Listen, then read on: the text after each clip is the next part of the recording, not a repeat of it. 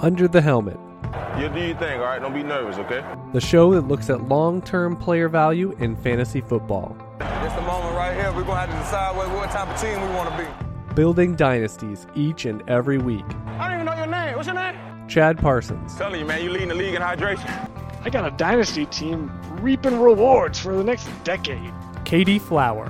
You may beat me, but you will not outwork me. Tim Torch. There's only one winner, Chad.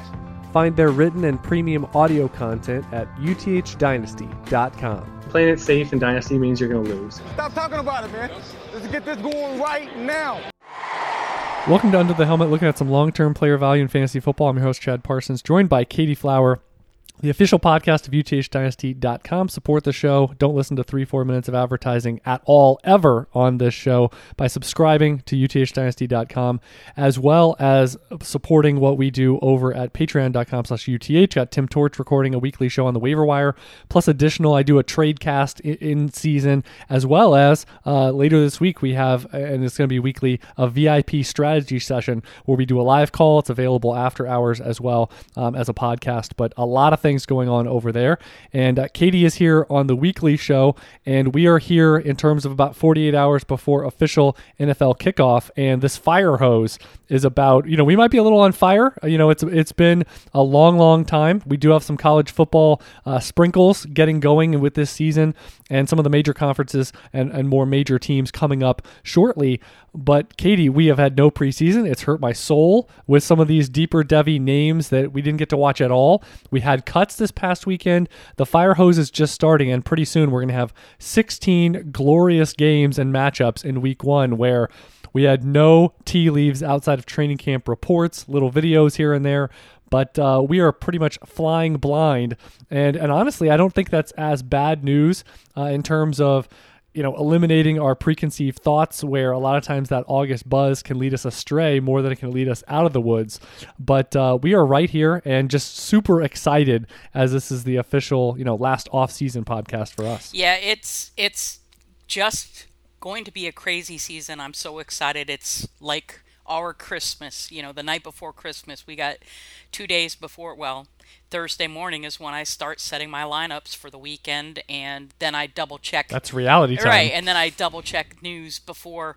This is going to be more than ever. You're going to have to stay glued to the news. If I don't know how long before game time they are going to do their temperature tests and stuff, yeah. But there's going to be players that are at the last second. You can't play today.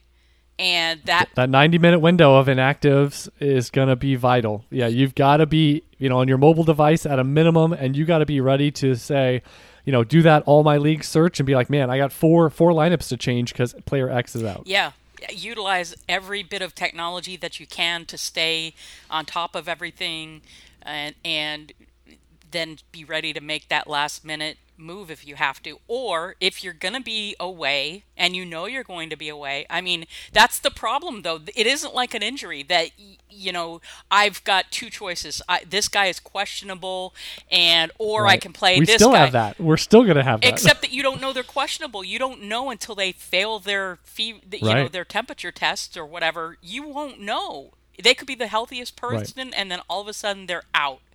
And that's until this week, or maybe in the next 3-4 days, we're not really having an indication of, well, what's the weekly schedule? You know, what's the tide going to be? Is it going to be, you know, they do a check on Sunday night or Monday, you know, whenever that first kind of checkpoint is after the game is complete, and then we'll get that result before waivers that week.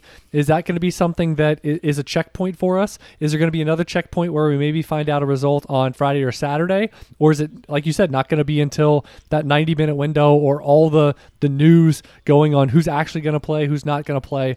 Sunday morning, the 3, 4, 5 hours going into it, you know, that's going to affect us waivers. Because what I've said before, if it's all first come, first serve, I mean, it is going to be that glue to the ground, you know, you glue your ear to the ground for the 3 days leading up till kickoff. If this stuff is just going to get sprinkled out and there's not going to be a regularly scheduled sequencing on a week-to-week basis like this.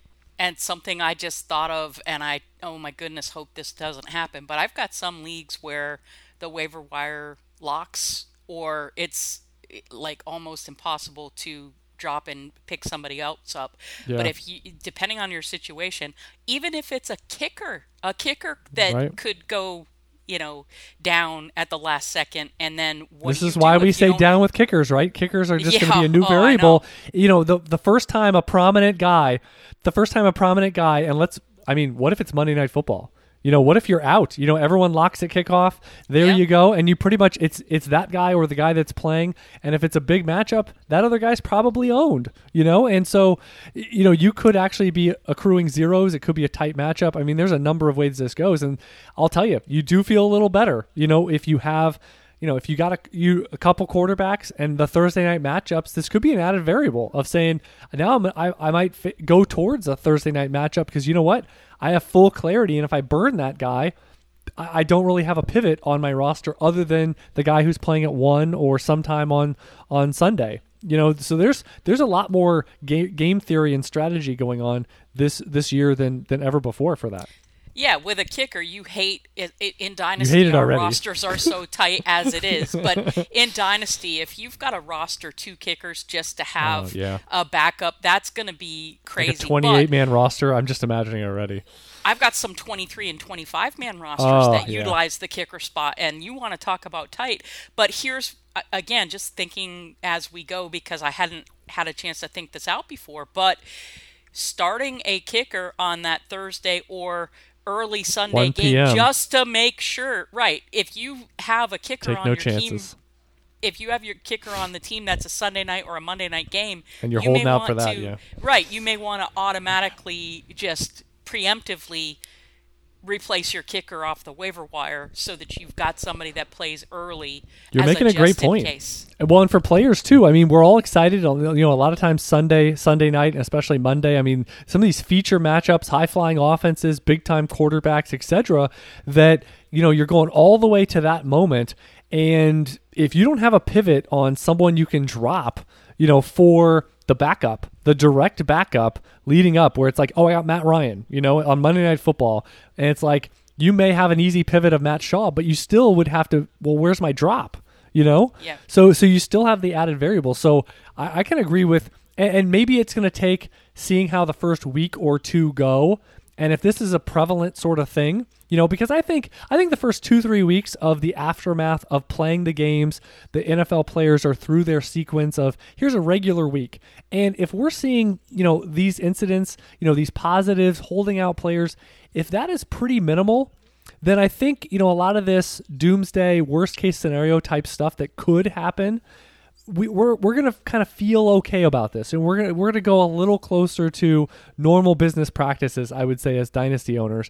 Yet, if we start, you know, if after this first game next week is like an S show in terms of the 3-4 days and all these pivots, and we are going to have to, I think, go down this rabbit hole. You might have to have an extra roster spot just open, let's say, or there may be some 2020 only sort of strategies that we are employing that we have never done before just because of these, you know, you're holding out for late games and late players.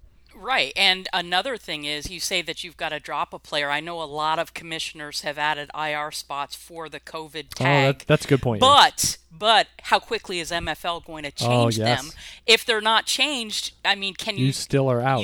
Right. You won't be able to... You're going to have to drop somebody.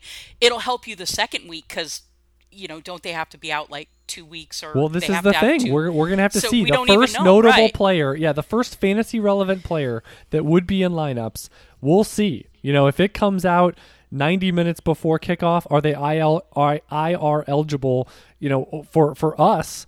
30 minutes after that. I mean, you would figure My Fantasy League and other platforms, especially this first week or two, would be hyper aware and have people basically standing by to make these changes, you know, very close. I mean, I would say this will be a big test. Yes, but I would say the last couple weeks when we've had more of these, you know, so-and-so's been put on IR, so-and-so, especially the last 5 to 7 days, I have noticed it's been a lot more timely. It hasn't been hanging out there a couple days. Like I've noticed, I've been waiting on someone like a Damien Harris, for example, or you know that it has been a matter of hours. And sometimes by the time I've seen the news and I go, you know, to check out what leagues I have them and can clear that spot, that it's already been done. So I will say that I've noticed from MFL that it's been a much more smooth process of late than I can recall in any other recent, cross-section of time. Well, like I said, hopefully they've anticipated this. Exactly. You should be. Know that this is a critical time, and the first time across the board, it's someone like an Alvin Kamara, any auto start player, and across the board you see major screw jobs happening with lineups.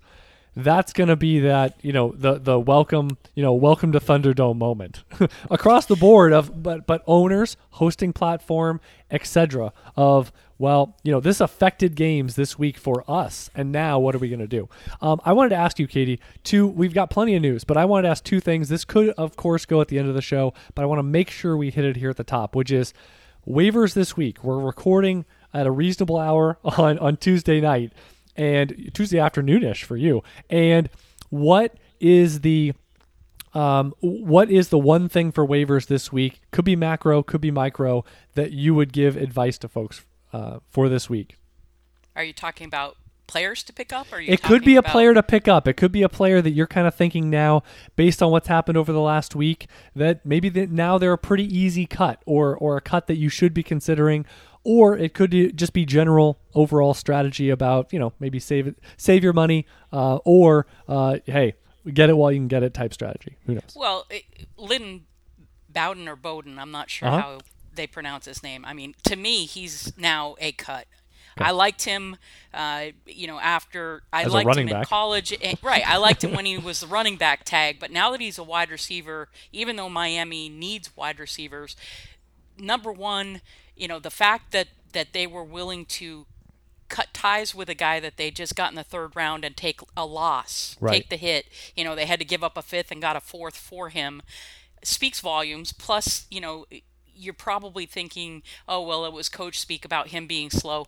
It doesn't sound like it's coach speak. Well, you shared the fact that he was also kind of a negative influence, in the facility and stuff, right? I mean, right. Well, I think you shared it was either a story, right? Yeah, he was being more concerned. He was really getting into the Vegas vibe, Henry Ruggs and stuff. He was really enjoying, just the now I've made it big and I can just relax. I don't have to work anymore kind of attitude. He's made it big. He's a He's a round three pick. A round three pick that's a positional convert. I've made it big. But, for some of those guys, that is big. And, right. and we can't laugh at that. I mean, the guy, and signing bonus, exactly. Right, exactly. So, and he's a young guy and young guys that are given money and opportunity for the first time in their whole lives – Yep, and especially in Vegas, exactly. Yeah, I mean, there's so many different things that are... But the team bailing, I will say this, kudos on the Raiders for exiting, getting something, and saying, you know what, this didn't work out, and I would urge dynasty owners to do the same thing. If you drafted them at 304, 309, whatever it was, the point is you didn't spend a highly influential pick, and honestly, in all but 30-plus, 35-plus man rosters, that...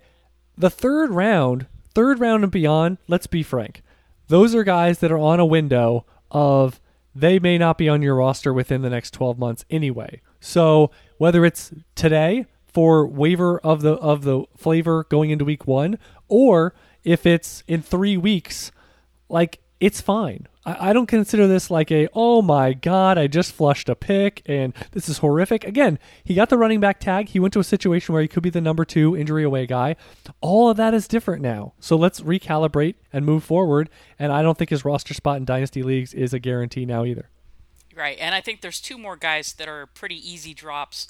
Hakeem Butler. Man. Again, it speaks volumes that they just cut him. Nobody picked him up off waivers. And Arizona didn't want him back on the practice squad even. Exactly. And, there were some drafts that I was in where we had rookie drafts before the NFL draft. Oh, no. And, I saw him going 103? 103. Yeah, exactly. So sometimes it's a costly lesson that, Yep. Picks don't always work out. He had potential round one. I remember at that time, it was like, oh. Yeah, there was a lot of... No, I know. But with wide receiver, we've said it before. Wide receiver falling in the draft is more of an impact probability wise, and sort of how you're going to view them.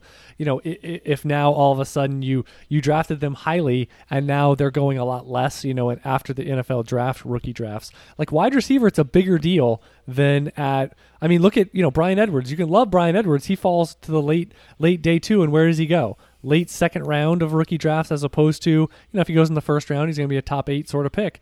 And Hakeem Butler got pounded for it falling in the draft, but some still took him in the second round. And now you see again, round 3, especially day 3, no allegiance there. Arizona's not messing around. Let's move on. Yep. And of course, shop before you drop. If you can even, you know, take a future 4th plus Bowden and get a 3rd or anything, anything for the guy. Same thing with Hakeem Butler. Try it. And if nobody's buying, just drop them. And the 3rd player, I've mentioned this before. I've seen it on Twitter. There was a poll the other day, you know, whatever you're doing with Darius Guice, he's a drop. He's never going to see another NFL snap. And I did see somebody on Twitter said that they traded him for a 3rd-round pick for 2021 3rd. Great. Yep. Shop before you drop, but if you need the roster space to pick somebody else up, don't even think twice. And don't get weird if someone picks him up, because you know what? That's an albatross around their neck as a roster spot. So, exactly. It means they're going to drop somebody else that maybe... He was an unproven player. He played 5 games, and that's the difference. If he was an absolute superstar, you know, like a game-changing superstar, I don't think you'd be saying cut him, right, Katie? Right. Yeah. That's a big difference. Right. Kareem Hunt at least had a really good year under his belt. Right. He just got an extension. Why? He can play. Right. And they know he can play. And also just based on what I've read, right, it's serious enough. I think he's going to spend some time in jail. Maybe not, but I don't think he's coming back. Don't waste your dynasty time in for 6, 12, 18 months seeing if maybe you're justified in, instead of dropping him, keeping him for that long. You're going to miss on so many waiver opportunities, so many chances to maybe trade one for two, or maybe you need to trade for a player in season. Yeah. In this crazy season, you're going to need the flexibility. You don't need somebody like him just weighing down the bottom end of your roster that you can't use. Yep. That is the type of player that you just want to get rid of. Oh, and now the other part is overarching advice for folks for week 1 lineups, Katie. Go with your guys. Go with the guys that have done it. I don't know that I'm going to trust any rookie to roll any rookie except for Jonathan Taylor. I don't know, or Clyde Edwards-Helaire if I have him. There's not a lot of rookies that I would put in my starting lineup. Well, I was going to say if you're rookie heavy, it sounds like you're fine with Jonathan Taylor if you need it. I was going to ask you about Antonio Gibson in lineups. If you are you okay just rolling and let's say, hey, it's ambiguous, let's see how this goes? No, again, if you have a need at running back, I think Antonio Gibson, because of his role in the passing game, could very well be viable in week 1. Right. So yeah, and I think that their game script is that they're not going to need the pure between the tackles thumper. They're going to be a negative game script. I'm excited to see their offense, though. Apparently, there's going to be a lot of motion and sweeps. Yeah. I mean, we've seen offenses where that sweep game, it can get you easy yards, defined yards, and if he's running that role, Antonio Gibson will take advantage of that. So yeah, exactly. He's another one. That was a good one for you to bring up. If you can define. Week 1, you're relying on, again, guys with roles. You know, I mean, James Conner. I was going to ask you about Leonard Fournette. I mean, the last thing that came out was they expect a solid role. You know, that Fournette, I still think Fournette's one of those types that they didn't bring him in to, be an eight touch per week player. I could be wrong, but the tea leaves, like, that doesn't pass the sniff test to me. And so would he be someone where you go, you know what? I have a pretty solid running back 1 that I feel comfortable with, but running back 2, you know, Fournette is someone that should be right there in terms of the upside is pretty pronounced. And I don't know, you know, and you say, I don't know if the floor is super, super low. Just touchdown upside alone in that offense could be multiples on any week. I would play Fournette over, let's say, a Jordan Howard or somebody on the Miami backfield. I would Fournette over any of the Detroit running backs, any of the Buffalo Bills running backs. Okay. Okay, so it sounds like the ones that are maybe less upside infused and ones that you have some ambiguity about, roll Fournette over a lot of those, which would probably put him in that, I would guess, what, top 20, top 22-ish, you know, if you're for lineup decisions among running backs. Yeah. Somewhere in there. I was going to ask you about, I mean, so you mentioned the Lions. They bring in Adrian Peterson. Bo Scarborough goes to the short-term IR. But you got Kieran Johnson with the brace. DeAndre Swift, I think he hasn't practiced in at least a week. He hasn't practiced in about 3 weeks. Couple weeks. Okay, yeah. So, I mean, they bring in Peterson. Peterson's another one where you think, why would they bring him in if he's not going to have a role? If Swift is not really playing early on, and again, this isn't like some long-term, it doesn't matter at all. But in terms of breaking it down, I mean, would Kerryon Johnson be more of the receiving-centric guy of that split, with Peterson getting a lot more of the traditional interior touches? Like, it's interesting, his addition, if Swift is the one that's out. Right. I'm not even going to speculate that. I'm not going to touch that backfield until I've seen what they're going to do at this point. And Swift will be the guy. I'm not worried about him at all long-term. Once he's healthy... He's a great receiver, and he's a great runner, and he will, I'm guessing by midseason, as long as he's healthy, he will own that job. Well, we've seen what Theo Riddick, who is an inferior version, we've seen what guys, you know, really actually good receivers in that offense have done over the course of time, and again, he's going to be one that. It could be Alvin Kamara, like, in the sense that you see all these other weapons, you know, they have good weapons outside of the backfield where you say, if they are all healthy, you know, the check down, you're going to get a lot of open spaces and one-on-one matchups for additional yardage there. Right. Okay. So early on, I'm not touching that backfield. Okay. Until you actually see some clarity. Is Kerryon Johnson one that, you know, you're ambulance chasing and saying, you know, I mean, the value just, the hits just keep coming. He's dead to you. All right. He's dead to me. I've got no real interest in him. Okay. Luckily, I didn't have him on that many teams. I was able to sell him when he was still pretty viable. Okay. There was just a really hinky feeling I had about him, but. Well, he's one that, I mean, he hasn't looked great even when he has been healthy, and now, you know, some of the durability things are coming back up, where that was one of the things from Auburn. I mean, running hard but getting beat up, you know, not a guy that, let's call him naturally elusive. Like, I think that would be a good way of putting it, right? I mean, a guy that finds contact and has done well with contact so far. But again, if you make that your living. To me, the biggest thing that turned me off recently was just his quote, something about, wow, you know, DeAndre Swift can do everything, he's awesome, like, I wish I was that good, kind of, whatever that quote was.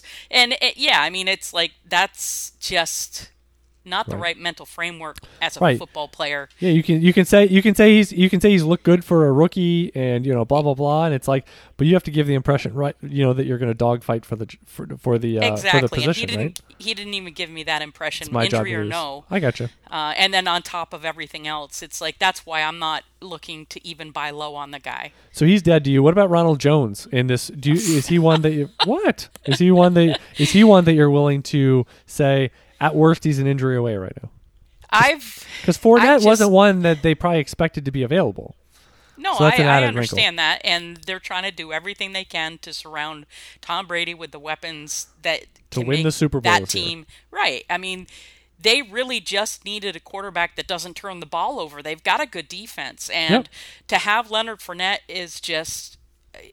Gravy. It was a huge win for them. Well, it's going to be interesting because Fournette is on his best team since high school. Is that fair to say? I mean, LSU.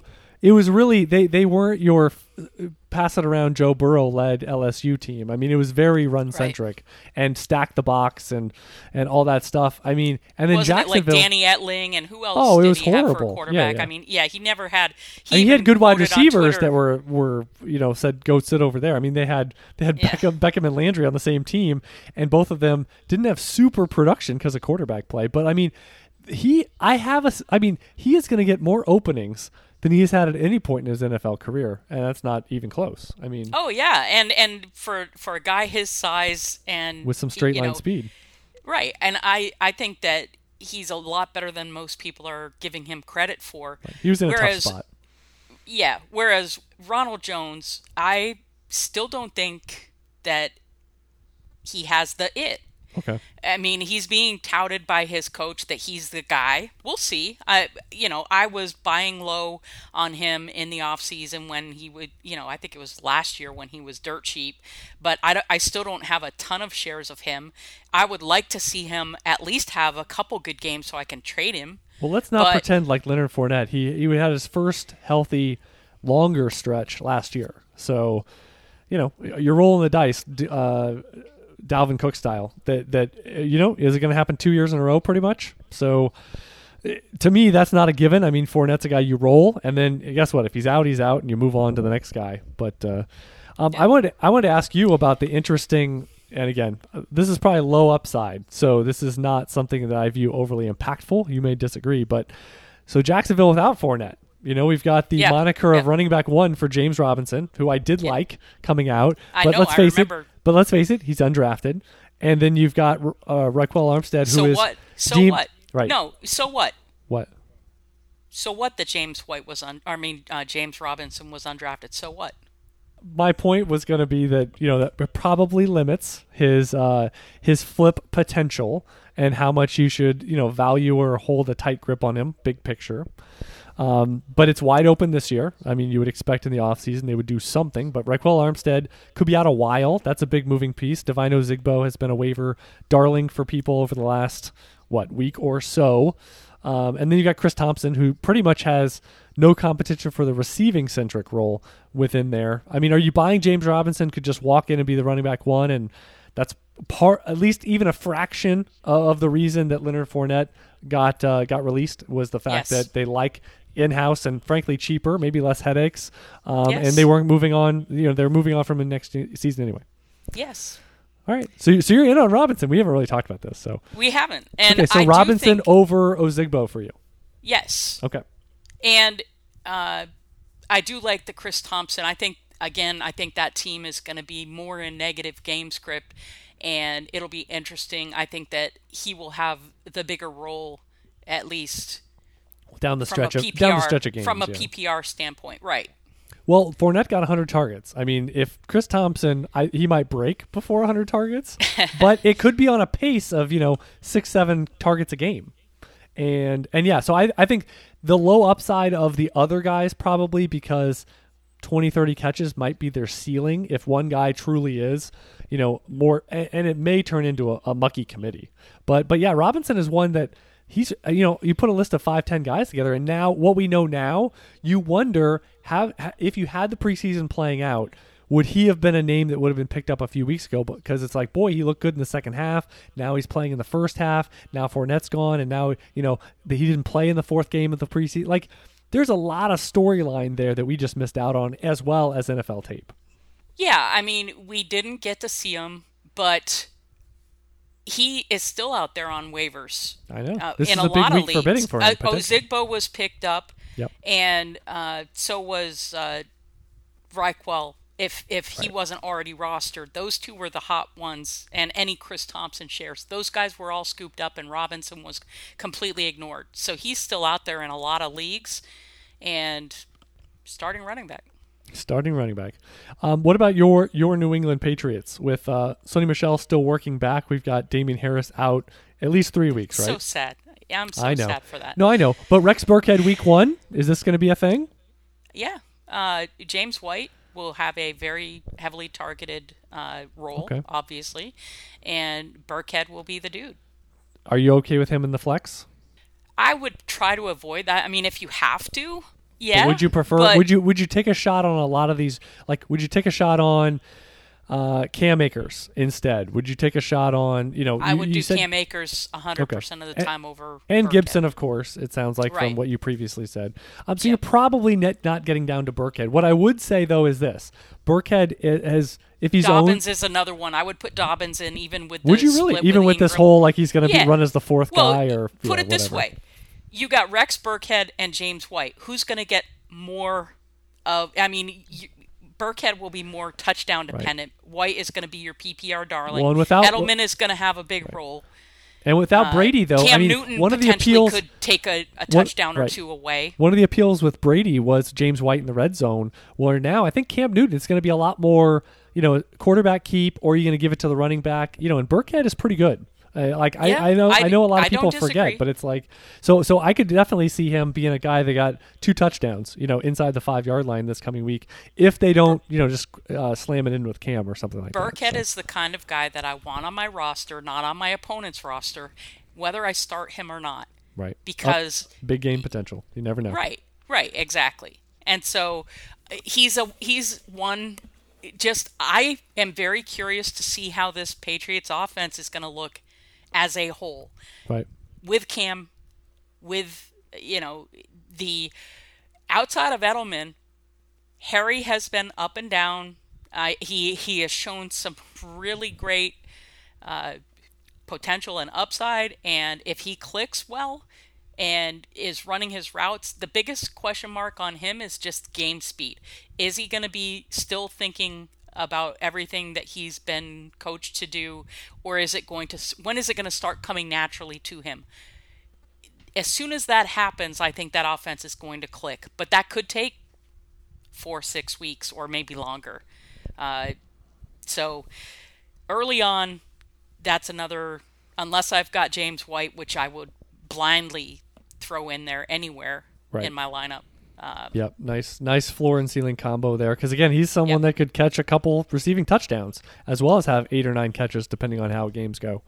Right. All right, I wanted to ask you, so David Njoku, tell me how you feel at various depths on his roster spot where the depth chart comes out. I still wonder why the Browns kept him. Harrison Bryant, tight end 2 on the first depth chart over David Njoku. They signed Austin Hooper. Njoku, you got the pedigree there, but I'm thinking, if it's a one tight end league, 22, 25, maybe even 27 or so man rosters, is he guaranteed a spot for you knowing what the waiver wire churn is likely going to be in this year? No. I'm in a tight end premium, it's start 1, but it's 1.5 PPR, which for a very tight roster, if Damien Harris hadn't gone on IR, you were gonna have to cut him. I would have cut. He's your next guy for my kicker or for my team defense. Wow. So he's not gonna last through September for you. Then you get the opportunity to look at him and see if it's true week 1, but that's all you're gonna get. Right. Or and how many tight ends do you have on that team? Just curious. 3, 2. I've got. I think he's my fifth. Fifth. I've got 4. That's I've got 4. Right. So there's no question he's that low for you already. Right. Yeah. I think I've got Hawkinson, Fant, Eifert, and one other. But anyway, I've got a lot of other. Right. But it might swing. Hayden Hurst might be my other. But anyway. But it might swing though, because if you see, that really didn't mean a whole lot. They're going to, slow play the Harrison Bryant, the rookie, who a lot of people thought was maybe a top 50, 60 player, ends up going day 3. But if it's Austin Hooper, a high snap share, but then Njoku's in that 35, 40, 45% snap share range, week 1, whether he had a couple targets or not or whatever. But that gives you some reason for promise. If he plays 10% of snaps, Harrison Bryant is over him, then I think it's going to be tough in a start 1 period to hold him. Yes. And, the other thing, you're hoping that he does have a pretty good role the first couple weeks so that you can get something for him.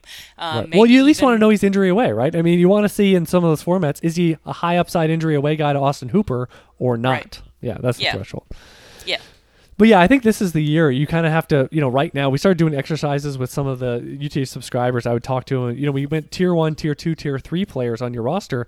And it was like, it's kind of eye-opening because anyone you put in tier 3, I said any given week, depending on the waiver options and depending on the landscape, you got to be willing to shop before you drop, maybe depending on the player, but willing to cut those guys and cut bait and move on. Because otherwise, you get in this situation where you're letting people lap you in terms of, I passed on this waiver run, then I passed on this waiver run. And it's all for a guy that it's not good tea leaves. It's not like anything's going to happen in the next 2-3 weeks. We're not talking, let's say, an injury away running back. And it's like an ancillary wide receiver developmental that you didn't take in the first couple rounds of the NFL of rookie drafts. Or David Njoku is going to be a good example at tight end. It's not, if it's not too tight end, this is just logistics of managing your team. And if someone else wants to take him on and be immobile with that spot for 2-3 months where nothing really is happening, so be it. You know, you got to take, and if he ends up panning out next year with a trade or whatever, Hayden Hurst style, you take your chances, right? I mean, right.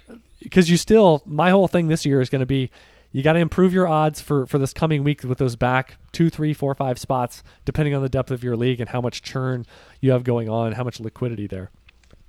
It's just tough. Yes. All right. I want to go over, actually, not sure about these other news things, but I wanted to go over a couple of trades with you just to get, okay. we talked to Antonio Gibson earlier. And so I wanted to readdress trading because now we're on the cusp of getting to see him. You mentioned if you got to throw him in, there's some upside there for sure. A lot of unknowns with his role as well as Washington's offense on where that ball could go. But I saw one this past week. Maybe it's a pivot point of saying too cheap, too expensive. It was just a stock league. It was Antonio Gibson for Michael Gallup. Do you view that as a solid return? Do you view that as, hey, there's a lot of upside here. Like, I wouldn't settle, quote unquote, settle for that today because of, you know, two main pieces of that depth chart with Peterson and Geis being out of the picture now. The question I always have to ask myself, and when a listener asks me a trade question, I ask them this question. Is Michael Gallup the kind of guy that you're going to be able to roll out as one of your top 3 wide receivers every week? Yeah. Because if you've got to start 3 wide receivers and you're confident that Gallup is one of your top guys that you're not even going to blink, then yeah, it's a good deal. But chances are high. No, he's more really a kind of guy that it depends on other things and maybe the matchup and other stuff like that. Or he's just my wide receiver 5. He's just extra depth for me. Then I'm saying keep Antonio Gibson. He has so much more upside in that running back role. Right. As a pass receiver in PPR, you're going to get a ton more for him. If he just pops and does a little something. I mean, right. It really doesn't take, he doesn't have to be top 5 this year or anything. Like, the bar is not that high. He just has to look the part, right? I mean, if he eludes some people in the first couple weeks, makes a highlight play or two, long run, you know, maybe he has a touchdown over the first 2 weeks. It's not going to take, and let's be real. If he doesn't work out and it's because of someone else on that depth chart, is it because Peyton Barber is suddenly way better than we think he is? Is it really J.D. McKissic is the way better fit in that offense? Right. Let's be honest with these things. He has He's golden opportunity. Yes. And we saw him, Katie. I've within. Talked to him. I interviewed him. I like the guy. No, but what I'm going to say is him blowing up, a la David Johnson, who he actually has some similarities to, coming out of school in size. He's actually faster than David Johnson. I'll just say this. That of turning into, again, an impact player for us where you're starting him every week. He can put up 25, 30 points. You're not surprised. He looks the part of a quality, higher-level NFL running back. All of this is within the range of outcomes.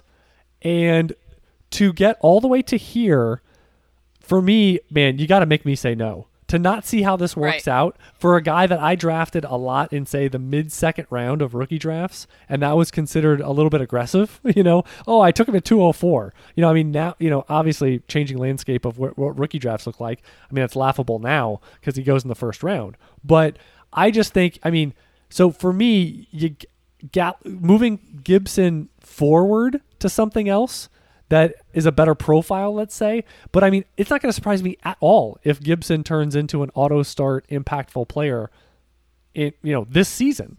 Is it October, whatever it is? But I don't think that's out of the realm of possibility. I think that is actually going to happen. I really do. Right. So you really need found money for all of us because... So you have to be super aggressive. So what we've said before, you have to be super aggressive in what you ask for. If you are being proactive or someone comes to you and you counter, be super aggressive. Make them say no. Make them say no. Get it, like what you just said. Get an auto-start player.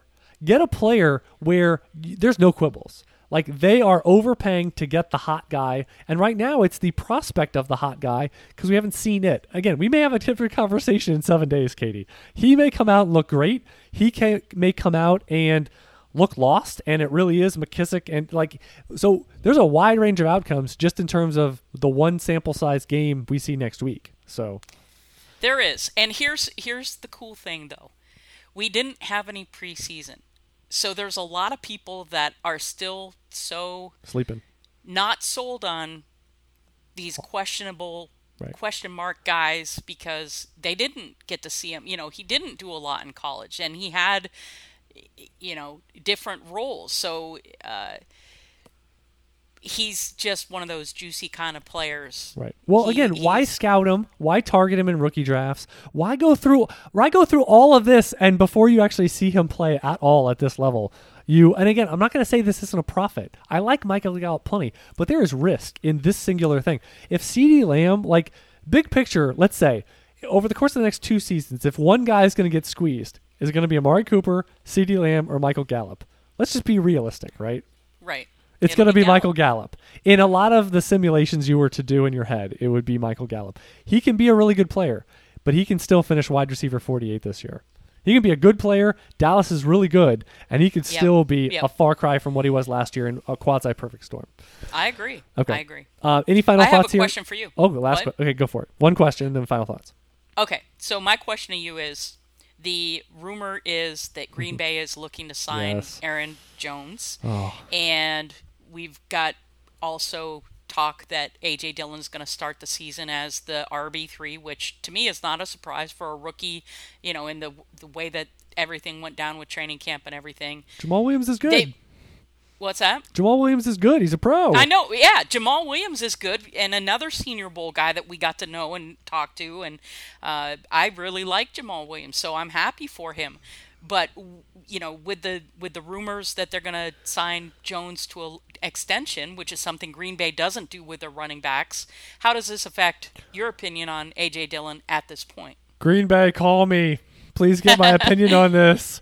Okay, it honestly, I got a headache when you were talking, and I did write the Aaron Jones thing down, but when I heard it earlier, I was like, you've got to be kidding me. Like, okay, you draft a running back of prototypical size and ilk.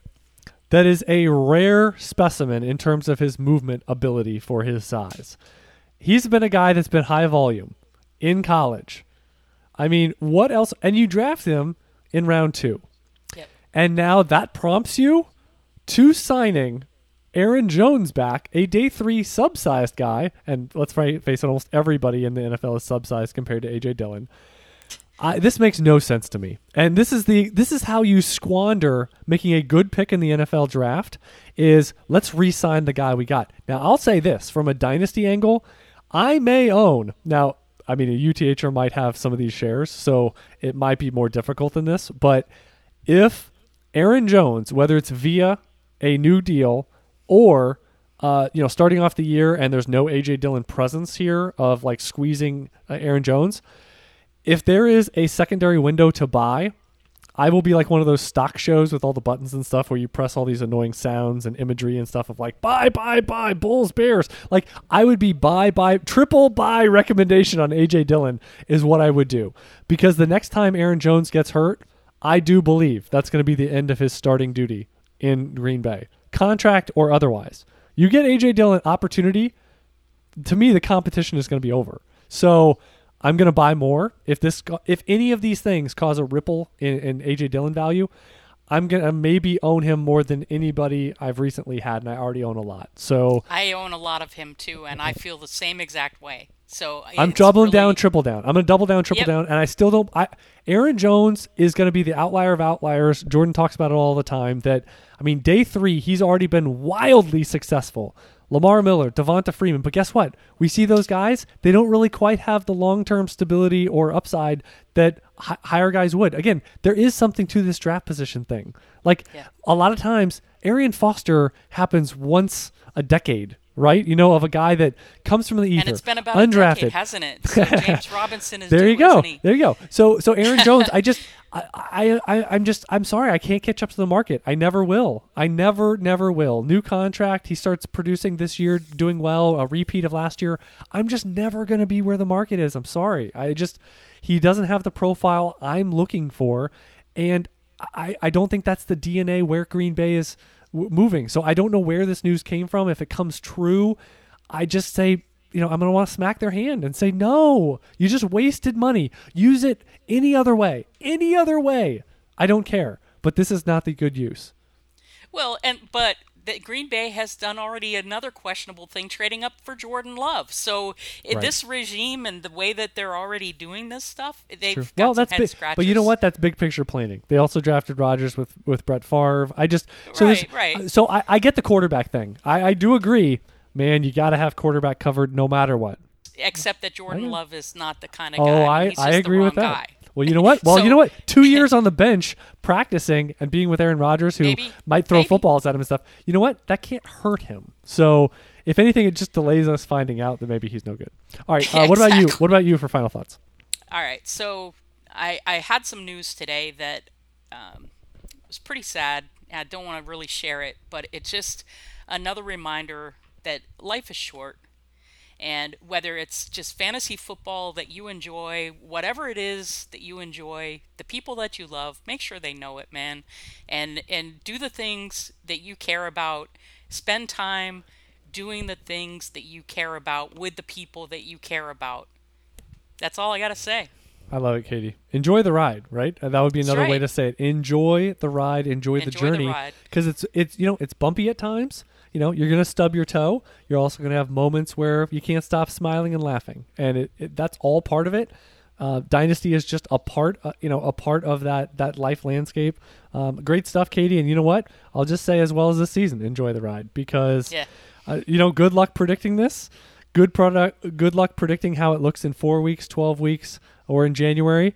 Let's hope we get there. We will. You know, as a person, as a nation, as a football enjoying body of dynasty owners, you know, we're gonna get there. We've been pushing through all off season. It's been a strange one, but you know what? We had the draft. You know what? We had we had training camp. You know what? We're gonna have ourselves a season, and let's see how it goes. And you know what? Football's back, and that makes everything just a little bit easier to close out every calendar year. So Katie Flower is at FF_Skyler399. I'm at Chad Parsons NFL. Reminder about UTHDynasty.com. Sign up to all those premium podcasts, trade calculator, etc., as well as Patreon.com/UTH. If you want to keep this ad free, support what we're doing over there. Tim Torch's feature podcast talking about the waiver wire, starting this week, every single week of the regular season, in depth. So until next week, never settle, refuse to be average, and keep building those dynasties.